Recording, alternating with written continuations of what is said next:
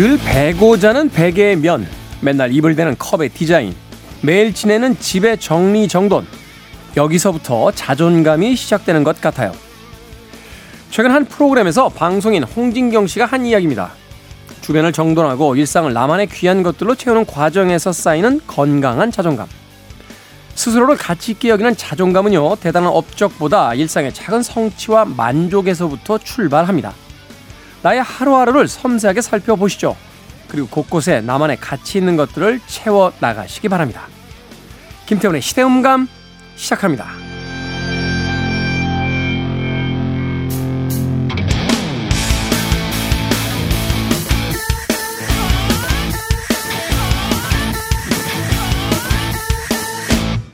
그래도 주말은 온다. 시대를 읽는 음악 감상의 시대음감 김태훈입니다. 얼마 전에 방영된 KBS 예능 프로그램이죠. 홍김동전에 나온 이야기인데요. 홍진경 씨의 이야기에 따르면 내 주변을 섬세하게 살펴보고 내 기준에서 가치 있는 것들로 나의 삶을 채워나갈 때 그 안에서부터 자존감이 시작되는 것 같다 하는 이야기였습니다. 저도 100% 공감하게 되는 것이 급한 시간 또 귀찮다라고 생각하게 되면 집에서 식사를 할 때 냉장고에서 그냥 저장 용기에 든 채로 반찬들을 식탁 위에다 늘어놓고 밥을 먹을 때가 있죠. 물론 그것이 간결하기도 하고요. 어, 시간을 아끼는 방법이기도 합니다만 하루에 몇 번 없는 그 식사의 시간을 그렇게 성의 없이 채우는 것이 과연 맞는가 한 번쯤 고민해 보게 됩니다. 비록 혼자서 밥을 먹더라도 조금 예쁜 그릇에다가 반찬을 모으고 또 밥을 먹을 때 정성스럽게 식탁을 정리하는 습관으로부터 내가 나를 귀하게 여기게 되는 그런 자존감이 출발하는 것은 아닐까 하는 생각을 해봤습니다. 남들이 보지 않는다고 해도 나는 느끼고 나는 감각할 테니까 내 일상의 작은 부분들까지도 내가 좋아하는 것들, 좀 더 가치 있는 것들로 채우려는 노력들이 필요하지 않나 하는 생각 해봤습니다. 자, 김태현의 시대 음감, 시대 이슈들 새로운 시선과 음악으로 풀어봅니다. 토요일과 일요일, 일라디오에서는 낮 2시 5분, 밤 10시 5분 하루에 두 번 방송이 되고요. 한민족 방송에서는 낮 1시 10분 방송이 됩니다. 팟캐스트로는 언제 어디서든 함께 하실 수 있습니다. 세라본의 목소리로 듣습니다. My Favorite Things.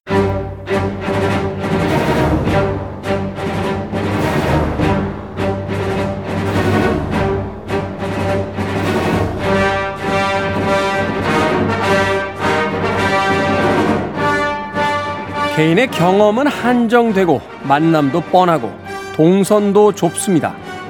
이런 개인의 협소함을 넓혀주는 영화가 좋은 영화라고 생각합니다. 며칠 전에 있었던 넷플릭스와의 대담에서 박찬욱 감독이 한 이야기입니다. 우리 앞에 작은 세상을 큰 세계로 이어주는 이 시대의 영화 이야기, 영화 속 우리 시대의 이야기, 무비 유한 최강희 영화평론가 나오셨습니다. 안녕하세요. 네, 안녕하세요. 최강희 씨께서 이제 뉴스레터 주간 최강희를 이제 발 이걸 발매라고 해야 되나요? 그 발간 발간 예, 예, 예. 계신데 시즌 1이 이제 끝났고요.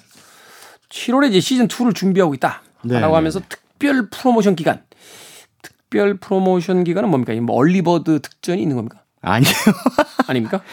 특별 프로모션이라고 하는 거는 그냥 구독자를 늘리기 위한 음. 에, 제 스스로의 그 노력하는 기간이라고 이렇게 볼 수가 있습니다. 그래서 그냥 카톡만 열심히 보내고 있어요 지인들한테. 음. 이렇게 보니까 지인들이 이게 뭐 아는 사람이 하니까 이렇게 예의상 구독을 좀 해주는 경향이 많더라고요. 그래서 카카오톡으로 뭐 한 제가 한 천 명 넘는 사람들이 있는데 네. 계속 매일매일 보내고 있습니다 카톡을. 그냥 일반적으로 이제 제 뭐 SNS나 뭐 유튜브나 아니면 방송을 통해서 알리면 사람들이 이게 돈을 내야 되는 거니까. 네. 그 이렇게 흔쾌히 그 구독을 안 하시더라고요. 음. 그래서 지금 유튜브도 하고 있는데 유튜브 구독자들한테도 멤버십 가운데 어 주간 최강의를 구독할 수 있는 그런 멤버십을 하나 만들었습니다. 네. 그래서 그러니까 뭐 말하자면 이제 좀더 음. 스킨십을 좀 강하게 하겠다. 이게 왜 제가 이런 저 개인 저널이잖아요, 이거는. 그렇죠. 예, 어디 플랫폼이나 이런 데서 하는 게 아니라 이런 걸 왜 만들었냐면 일단 뭐 어디 플랫폼 사업자가 어, 깔아주는 멍석에서 놀면 그 플랫폼 사업자 마음에 들어야 돼요. 음. 예. 그렇게 제가 어 제 소신을 가지고 마음대로 제가 생각하는 바를 어 그렇게 쓰거나 말할 수가 없습니다. 그래서 이제 그러한 차원의 독립성과 자율성을 확보하기 위해 개인 저널을 하나 만들어 본 거예요. 음, 예전에 뭐 제가 어떤 신문사에 그 칼럼을 썼거든요, 영화 칼럼. 네. 근데 어떤 작품을 어 말모이라는 작품을 가지고 썼는데 그 왜 조선어학회 사건 가지고 만들어진 영화잖아요. 네, 영화. 어떻게 영화 괜찮았죠? 근데 컬럼을 보냈는데 이거 못 싣겠다는 거예요. 왜요? 어, 뭐 너무 그 제가 친일파 얘기를 많이 했거든요, 거기다가. 근데 그 신문은 친일파들이 많이 보나 봐요. 못 찍겠다. 그래서 다른 작품으로 좀 바꿔달라 이렇게 얘기를 하더라고요. 그래서 제가 에이 그만둘래 이렇게 한 적이 있었어요. 뭐 제가 최강희 네. 평론가 성격 압니다만 남들이 바꿔달란다고 바꿔주는 사람이 아니죠.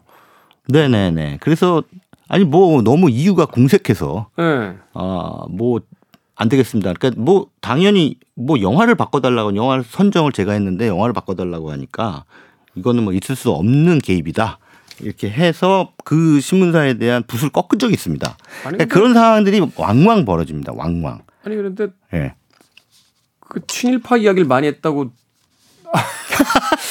약간 이해가 안 가는데요. 이해가 안 가는데 그 아, 네. 신문사 이름을 들어보시면 약간 아, 예. 이해 이해는 되실 거예요. 네, 넘어갑니다. 넘어가겠습니다. 어, 그래서 이제 개인 매체, 개인 미디어화된 이제 그, 어, 말하자면 활동들을 네. 주로 하고 계시다. 개인 미디어의 시대니까 지금은 점점 더 그렇게 가지 않을까. 유튜브 같은 경우에도 어, 한번 그 자리를 잘 잡은 그런 유튜버들은요. 어, 정말 뭐 떼돈을 벌더라고요. 떼돈이 뭡니까? 떼돈이 그래도. 아, 근데 저도 한번 그 성공을 한번 거두고 싶은 마음은 있으나 음. 제가 가진 그 컨텐츠가 이 컨텐츠를 전달하는 방식이 좀 구식이 아닐까? 좀 낡지 않았을까? 이런 걱정은 스스로 하고 있죠. 음. 최근에 어떤 유튜브에서 어떤 그 굉장히 follower들 많은 그런 때 저도 봅니다만 저는 안 하거든요. 왜냐하면 엄두가 안 나더라고요. 음. 어, 그러다 보니까 그냥 하던 걸 잘하자 이런 주의인데 어찌됐건 어 7월부터 시즌 2 주간 최강의를 또 만나 보실 수 있을 것 같습니다. 특별 프로모션 기간이긴 합니다만 얼리버드 특전은 없다는 거. 이거 이게 이게 핵심이니까 이걸 좀 생각해 주시기. 아, 김모 이왕이면은 유튜브를 구독해 주세요. 유튜브. 유튜브. 유튜브 구독하셔서 멤버십에 가입하시면 네. 주간 최강희 보내드립니다. 알겠습니다. 예. 자, 무비 유한. 오늘은 명감독 열전. 어떤 감독의 작품들을 먼저 만나봅니까? 네, 에, 뭐 너무나 유명해서 그냥 이름만 소개해드리고 뭐 그 따로 별도의 소, 설명을 하지 않아도 될 그런 감독입니다. 음. 오늘은 스티븐 스필버그 감독의 영화 세계에 대해서 좀 알아보겠습니다. 스티븐 스필버그. 예, 예. 뭐 동시대에 가장 영화 잘 만드는 감독이죠. 네, 네. 뭐 무수히 많은 전 세계 영화 감독이 있습니다만 20세기, 21세기에 걸쳐서 가장 전 세계에서 흥행적으로도 비평적으로도 성공한 감독. 그렇죠, 그렇죠. 이라고 예. 이야기하면 아마 스필버그가 되지 않을까 하는 생각이 예.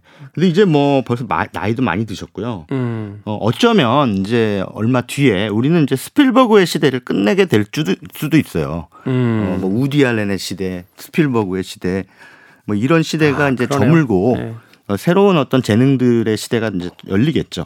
자, 아무튼 이 블록버스터, 할리우드 블록버스터라는 말을 만들어낸 주인공도 바로 스티븐 스필버그입니다. 조스 예, 예. 때였나요? 조스 때부터 어, 블록버스터라는 말을 쓰기 시작했죠. 네. 뭐 한 블록을 날려버린다. 음. 예, 그만큼 강력하다.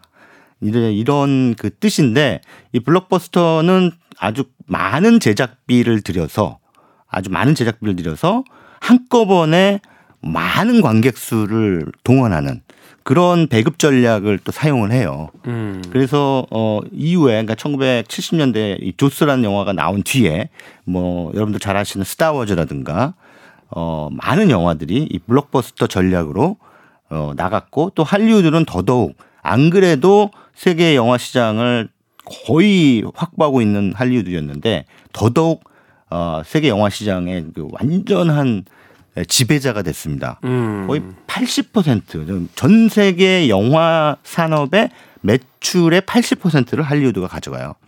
워낙 워낙 뭐 예. 엄청난 제작비들을 써대니까요. 네, 네. 그게 뭐 제작비 한 한 편에 뭐 1조가 이게 말이 됩니까? 그게 아바타죠? 그, 네. 그, 그 시리즈 뭐 예, 전체 예. 다 하면 뭐 조단위가 된다. 네, 조단위가 된다고 하는데 예, 뭐 기본적으로 이제 어, 몇백억은 그냥 예, 그냥 상식처럼 아주 유주얼하게 아니 그러니까 굉장히 그 일상적으로 쓰는 거예요. 뭐, 뭐 몇백억은 그냥 뭐 그냥 드라마예요, 드라마. 네, 뭐 이렇게 네, 네.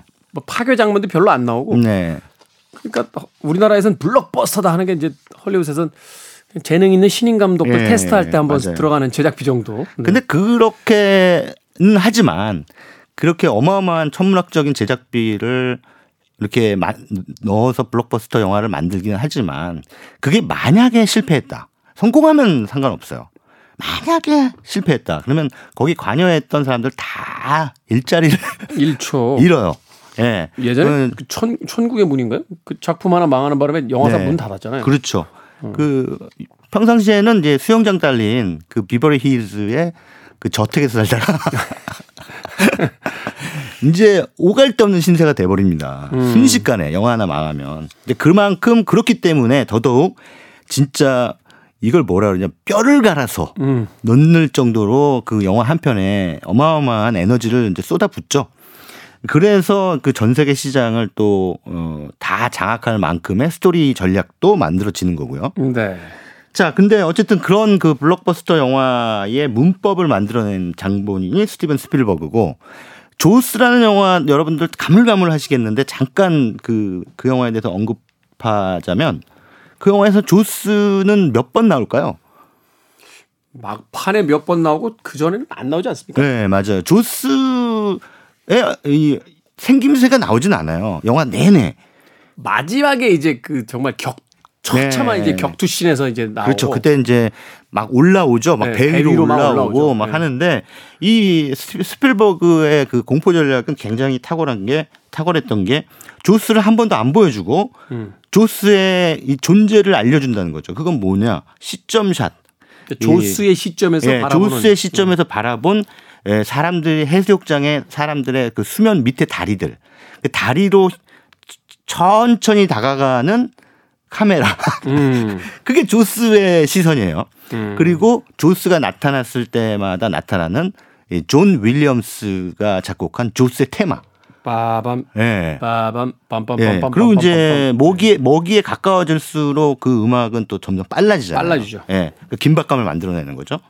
이렇게 카메라의 시점 쇼트와 음악만 가지고도 충분히 긴장감을 만들어낼 수 있다.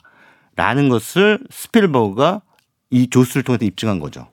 그게 굉장히 많은 사람들한테 특히나 그 영화 창작자들한테는 충격이었던 겁니다. 음. 일단 제작비를 매우 아낄 수 있는 방법이거든요.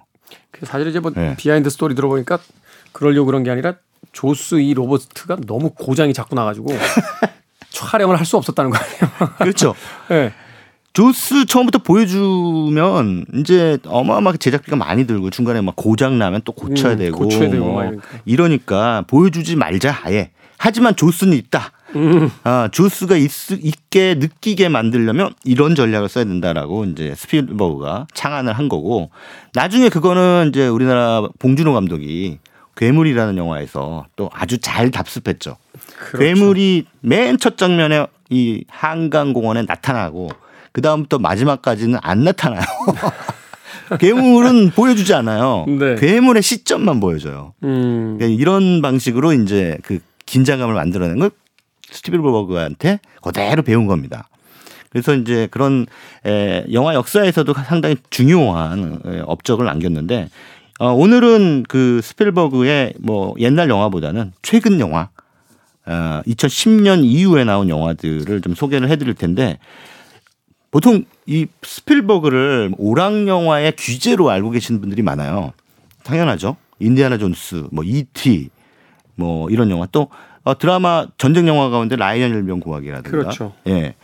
어, 뭐. 이, 이런 작품들을 했고 또 더더욱이나 이제 오락 영화들 많이 했잖아요. 오락 영화들 인디아나 존스 시리즈도 있잖아요. 그러니까 인디아나 네. 존스. 네. 음, 방금 제가 말씀드렸는데 네. 인디아나 존스 뭐 어, 그런 작품들을 쭉 어, 주라기 공원도 있고 음. 어, 해 왔기 때문에 에, 그냥 흥행술사다 에, 이렇게 생각하시는 분들이 있어요. 있지만 2010년 이후에 만들어진 영화들의 필모그래피를 쭉 훑어보시면 굉장히 놀라실 거예요, 이것도. 그냥 스필버그가 어 약간 나이가 들기 시작하면서 또 걸작들을 막 만들어내요. 네. 예. 그 전에는 뭐 걸작이 아니라는 얘기가 아니라 어 상당히 그 관객들의 상업적으로 관객들에게 상업적으로 접근했다면 어 그냥 야, 나한 죽기 전에 걸작 한번 만들고 싶어요. 이런 작심을 한 것 같은 영화들을 만들어요. 사실은 그게 이제 저, 저 컬러 퍼플인가요? 거기서부터 네네. 이제 네. 출발을 하는 거로 이제 네네 예, 그렇습니다. 보는데. 사실 그 이 스필버그 감독은 내내 상업 영화, 오락 영화에만 치중했던 게 아니라 이렇게 가, 왔다 갔다 했어요. 왔다 갔다. 뭐 신들러 음. 리스트 같은 것도. 어, 신들러 예, 리스트는 예, 뭐 예. 엄청났죠. 그 예. 아카데미에서도 상도 많이 받았고. 그렇습니다. 그렇게 어 누가 봐도 정말 어 작품성이 넘쳐 흐르는구나라고 하는 작품들을 중간 중간에 만들어 오다가 이제 막 나이도 있는데 언제까지 인디아나 존스 뭐 주라기 공원에 매달리겠습니까? 그냥 음. 지금은 사실 좀 굉장히 굵직한 어떻게 보면 좀 미국의 어 역사 혹은 미국의 현대사 에서 우리가 굉장히 중요하게 생각할 만한 그런 사건들을 영화화하는 예, 그런 작, 행보를 이어가고 있거든요. 그래서 사실 스필버그가 이제는 좀 거장으로서의 책임감을 느끼고 있는가라는 생각도 들어요. 음. 그, 그 가운데 한 편이 링컨이라고 하는 작품이에요. 링컨. 예. 아마 우리나라에서 개봉한 스필버그 작품 가운데 가장 적은 관객 수를 모으지 않았을까. 링컨이 스필버그 작품인지도 모르는 분들 많으실 거예요. 예. 어.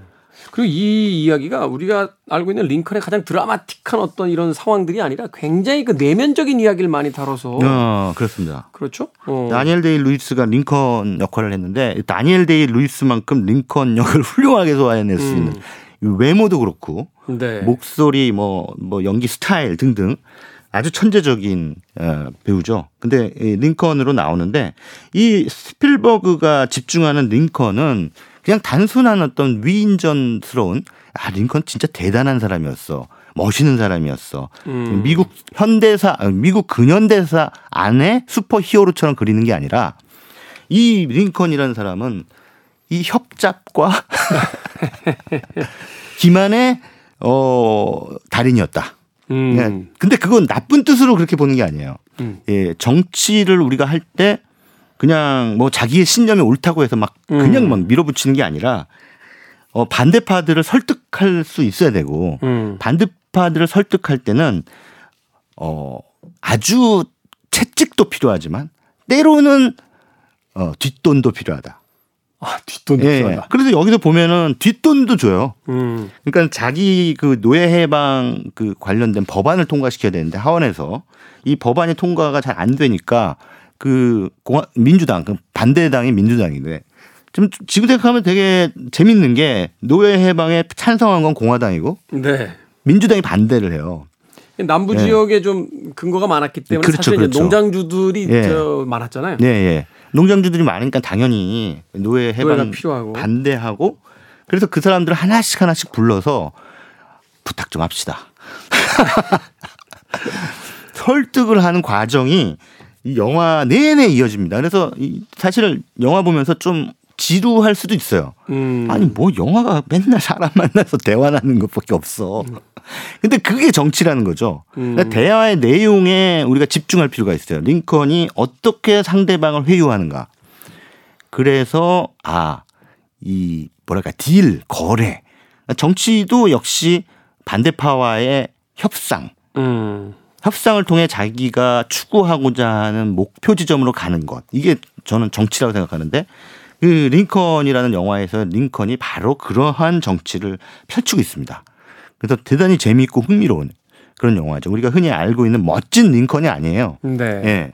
진짜. 그러니까 어, 뭐 아니 뭐 급전 필요하다며. 그러면서 급전이 뭐예요? 아무리 그래. 아니 그 하원의원들한테 민주당 하원의원들한테 쓱 돈 주면서 예. 돈 주면서 아, 이번에 어? 와서 좀 잘 도와줘. 막 이런 식으로. 음. 그러니까 말하는 이제 신화와 전설 속에 있었던 한 영웅을 불러내서 실제의 어떤 모습에 근접한 그런 어떤 그림들을 그리고 네네. 그래서 실제 정치라는 것이 무엇이었는가 링컨의 가장 위대하다고 그 기록된 어떤 정치적 행위가 어떻게 현실적으로 네네. 가능했는가 이런 것들을 이제 예, 짚어 나가는 거죠. 그렇죠. 어. 그러다 보니까 영화가 이제 그 정치인 링컨의 행보에 집중하다 보니 그걸 또 사실적으로 그리는데 집중하다 보니 앞서 말씀드린 대로 어떤 극적 긴장감이나 어 재미는 다소 떨어질 수밖에 없었죠. 음. 그래서 우리나라에서 13만 명 정도의 관객을 모으는데 그쳤습니다. 하지만 뭐 이 작품 그 굉장히 호평을 많이 받았던. 네네. 다니엘 레 루이스가 아마 최근에는 이제 연기 은퇴를 했기 때문에 그 작품에서 음. 만날 수 있는 기회가 많지 않은데 그게 이제 후반부의 마지막 명연들을 볼 수 있는 네네. 연기 중에 하나로서 이 작품도 또 많이 평가가 되기도 했습니다. 네. 음악 한 곡 듣고 와서 어, 계속해서 명감독 열전 스티븐 스필버그 편 만나보도록 하겠습니다. 미국의 대통령들이라는 아주 독특한 팀명을 사용하죠. The President of United States of America의 Video Killed the Radio Star 듣겠습니다. The President of United States of America의 Video Killed the Radio Star 듣고 왔습니다. 최강의 평론가와 함께하는 우리 시대의 영화 이야기, 영화 속 우리 시대의 이야기, 무비유환. 오늘 스티븐 스필버그의 작품 세계 감독 열전으로 만나보고 있습니다. 자, 두 번째 작품 어떤 작품입니까? 네, 그 이제는 스필버그 감독이 이제 2017년에 내놓은 영화인데요. 배우만 두 남녀 주인공 배우 이름만 들어도 이제 게임은 끝납니다. 음. 어, 메릴 스트립, 톰 행크스. 뭐 헐리우드에서 가장 연기 잘하는 남녀 배우군요. 네, 이 두 사람이 나온다는데 뭐 그냥 음. 끝난 거죠. 네. 근데도 구, 국내 관객 수는 14만 명. 이게 스필버그 옹께서 이 어, 이 좀 나이가 드신 뒤에 한국에서 홀대 받고 계신 거. 음. 아니 메릴 스트립까지는 그렇다 치면 톰 행크스 나오는데 이거밖에 안 봤다는 건 좀. 음. 전 사실 이 영화 극장에서 봤거든요. 네. 아니, 그러니까 이런 류의 영화가 예전에는 그러니까 2000년대 그러니까 초중반까지는 대단히 또 많은 뭐 스크린을 차지하기도 하고 또 사람들이 막 보러 가기도 하고 뭐 이랬는데 뭐 요즘에는 뭐 이런 영화 아유 골치 아플 것 같아 이러면서 안 보는 분위기죠.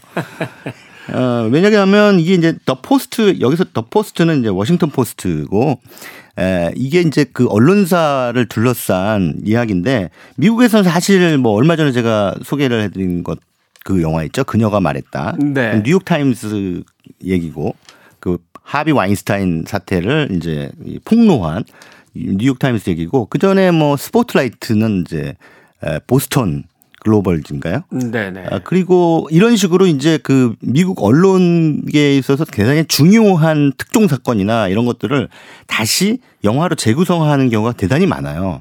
근데 그만큼 미국은 수정헌법 제1조에 나오는 게 바로 언론 표현의 자유 아닙니까? 그 아주 예, 예. 유명한 그 헌법이죠. 네네. 그 래리 플린트 versus People인가요? 네. 어, 나처럼 말도 안 되는 쓰레기의 그 언론을 보장해 주면 음. 그것이야말로 진정한 언론의 자유 아니냐 이러면서 막 그 네, 네, 네. 싸우던 그렇습니다. 음, 음. 그러니까 그런 부분에 있어서 이제 미국의 사실상 건국 정신 가운데 하나이기 때문에 예, 언론의 자유와 이런 것들을 대단히 중요하게 생각하고 그만큼이나 또 언론의 역할에 대해서도 많은 의미 부여를 하는 거죠. 네. 어, 이 더 포스트라는 영화도 마찬가지로 에, 워싱턴 포스트의 사례를 들어서 스티븐 스티빌 스필버그가 말하는 진짜 언론이란 이래야 된다라는 그런 하나의 실화를 재구성해서 보여주고 있는 거죠.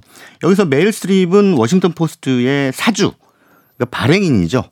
어, 이게 이제 언제 때 얘기냐면 어 1970년대 초 얘기입니다. 네. 음, 그래서 이제 베트남 전쟁 한복판 얘기죠. 예, 베트남 전쟁이 막 이제 치러지고 있고 안 그래도 미국에서 사실은 반전 운동이 막 일어나고 있을 때였어요. 우리 젊은이 음. 그러니까 미국 젊은이들이 가서 정말 뭐 목, 목숨이 너무 아깝게 거기서 이제 잃고 막 이런 상황들이 되풀이 되니까 아, 미국 젊은이들이 이제 전쟁 그만해라라고 하면서 막 그 데모도 하고 막 이랬던 시절이었죠. 근데 어, 어찌됐든 그 미국은 또 그 애국심, 패트리어티즘이라고 하죠. 그 네. 그런 것들이 대단히 많은 또 그런 것들로 인해서 미국의 그 각 다른 주들이 에, 유니언 하나로 이 유나이티드 되는 거잖아요. 그렇죠. 예. 그런 애국심이라고 하는 정서가 대단히 강력합니다. 근데 어, 그 애국심이라는 정서를 위해 진실을 왜곡할 수는 없다. 그러면서 이제 또 언론의 자유도 대단히 중요시 되는데 이거는 이제 워싱턴 포스트가 어 뉴욕 타임즈의 특종을 한번 뺏겨요. 음. 베트남 전쟁 관련해서 이른바 펜타곤 페이퍼라는 것을 뉴욕 타임즈가 입수해서 이거를 이제 특종 보도를 합니다. 그래서 어 이게 이제 말하자면 신문사 입장에서 뭡니까 이게? 뒤통수, 흔히 뒤통수 한번 뭐 맞은 거죠. 예. 기자들은 이런 표현을 많이 씁니다. 물 먹었다. 물 먹었다. 예. 아, 그러니까 상대방 그 언론사에 물 먹었다. 음. 아니, 뉴욕 타임즈의 특종을 뺏긴 거예요. 음. 워싱턴 포스트도 아, 우리가 그래도 워싱턴을 근간으로 한 미국의 어떤 정치적 심장인 워싱턴을 근간으로 한 이 지역지이긴 하지만 그래도 또 특종을 뺏긴 거에 대해서 약간 분한 거죠. 사실은 이때까지만 해도 워싱턴 포스트는 말씀드린 대로 지역지였어요.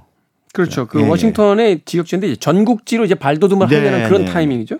요때 이제 여기서 어 이 정부 펜타곤 페이퍼를 펜타곤 페이퍼가 있다라는 것을 이제 뉴욕 타임즈가 보도를 한 거고 음. 그럼 펜타곤 페이퍼에 내, 담겨진 내용이 뭐냐?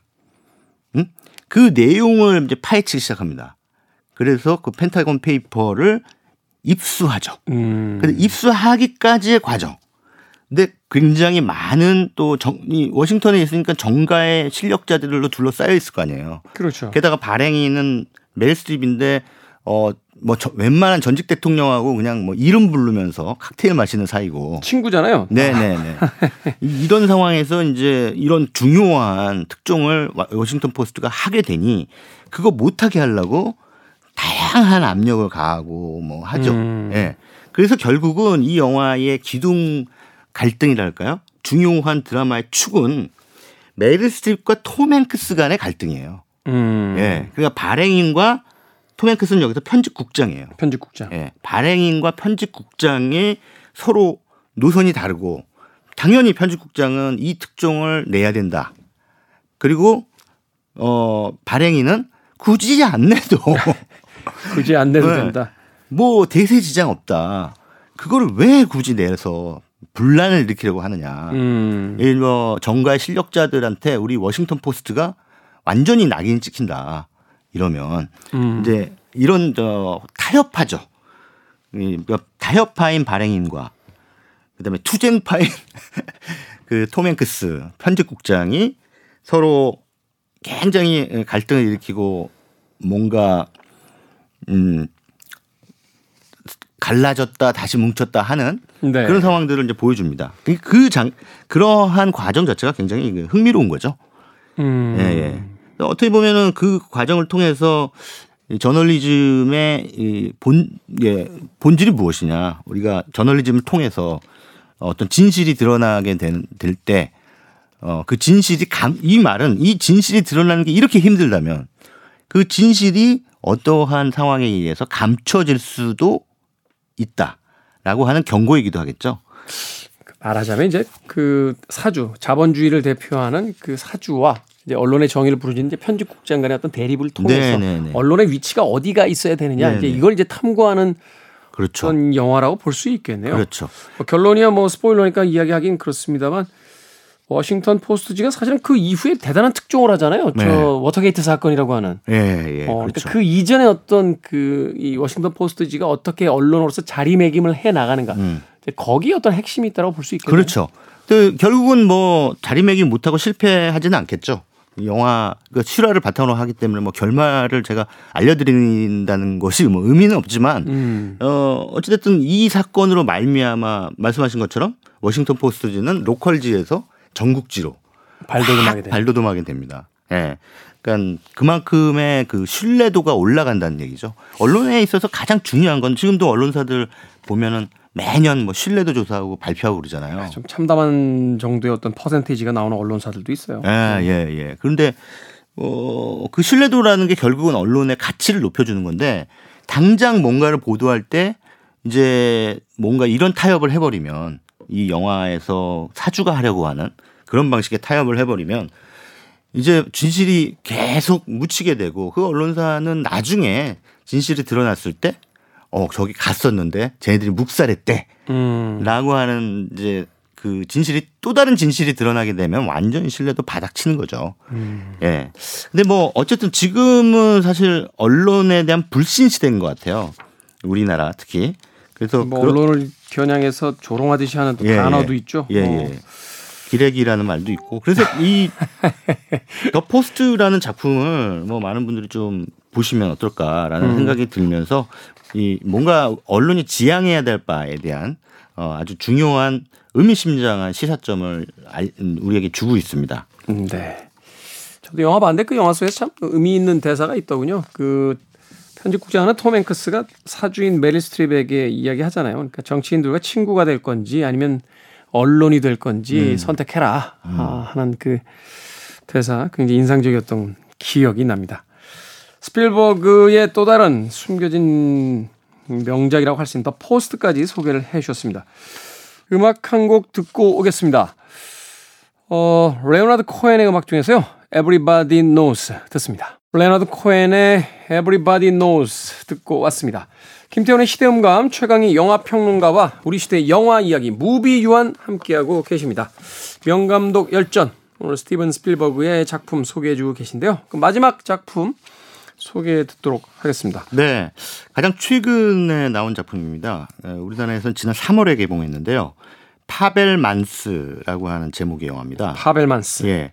파벨만스는 이제 이, 이 영화에 등장하는 가족 이름이에요. 그 음. 더 파벨만스. 그러니까 파벨만스네 집, 뭐, 이렇게 할 수가 있겠죠. 네. 어, 이, 사실 이 영화는 그 스티븐 스필버그 감독의 자전적인 이야기입니다.